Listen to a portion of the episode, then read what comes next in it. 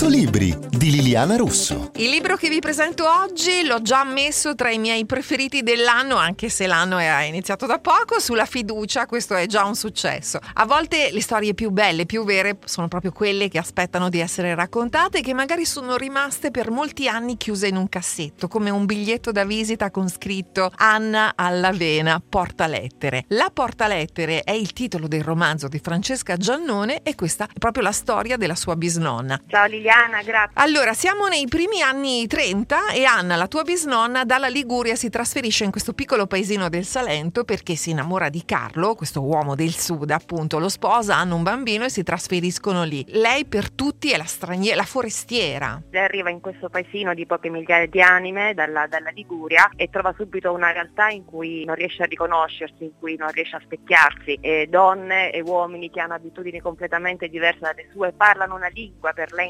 incomprensibile e lei fin dal primo momento eh, viene tacciata come la forestiera e rimarrà forestiera fino al giorno mm. della sua morte perché è quella che decide di fare le cose a modo proprio, che pur alla fine integrandosi nel paese compiglia le carte in tavola e mina gli equilibri e perché appunto decide di compiere quest'atto rivoluzionario che scandalizza un po' tutti, che è quello di presentarsi al concorso da portalettere, unica donna, lo vince grazie appunto alla sua eh, istruzione e diventa la prima portalettere donna del, del, paese, nonostante qualcuno dietro maligni che non ce la farà e invece mm. lei ce la fa. E questa storia mette in evidenza anzitutto il carattere di questa donna, di Anna, ma anche le differenze che già hai sottolineato tu, molto marcate tra uomini e donne. Le donne a quel tempo non potevano insomma, esprimere grandi opinioni, votare ad esempio. Mi piace molto anche questo, questo fatto culturale proprio di com'era l'Italia a quel tempo. Sì, esatto, a quel tempo le donne in una piccola realtà del sud eh, o non lavoravano oppure erano destinate a fare soltanto determinati lavori, quindi lavorare la terra oppure facevano le, le sarte, però non avevano altre eh, possibilità. E invece Anna dimostra loro che così non è e anche qua, per quanto riguarda il voto alle donne sarà poi la prima, adesso senza svelare troppo, però poi sarà la certo. prima a farsi promotrice insomma, di una raccolta fondi in paese per permettere insomma, alle donne di, di votare alle elezioni del 46. Sfida, ecco,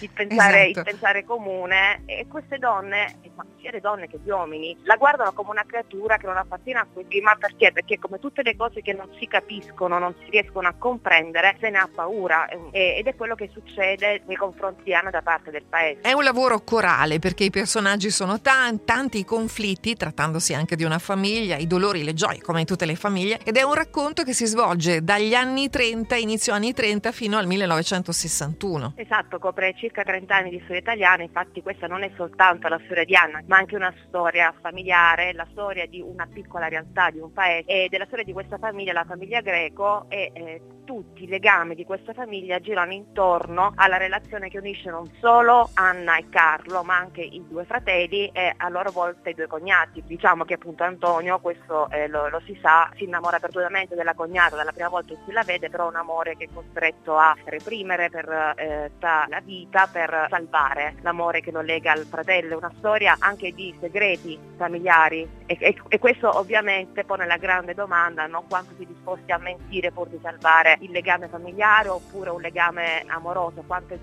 consentito omettere o dire bugia chi ama, no? Francesca, questo è un bellissimo romanzo, ti ringrazio di averlo scritto. La Porta Lettere di Francesca Giannone è pubblicato da Editrice Nord. Io sono Liliana Russo e noi naturalmente ci vediamo in libreria. Grazie a te Liliana.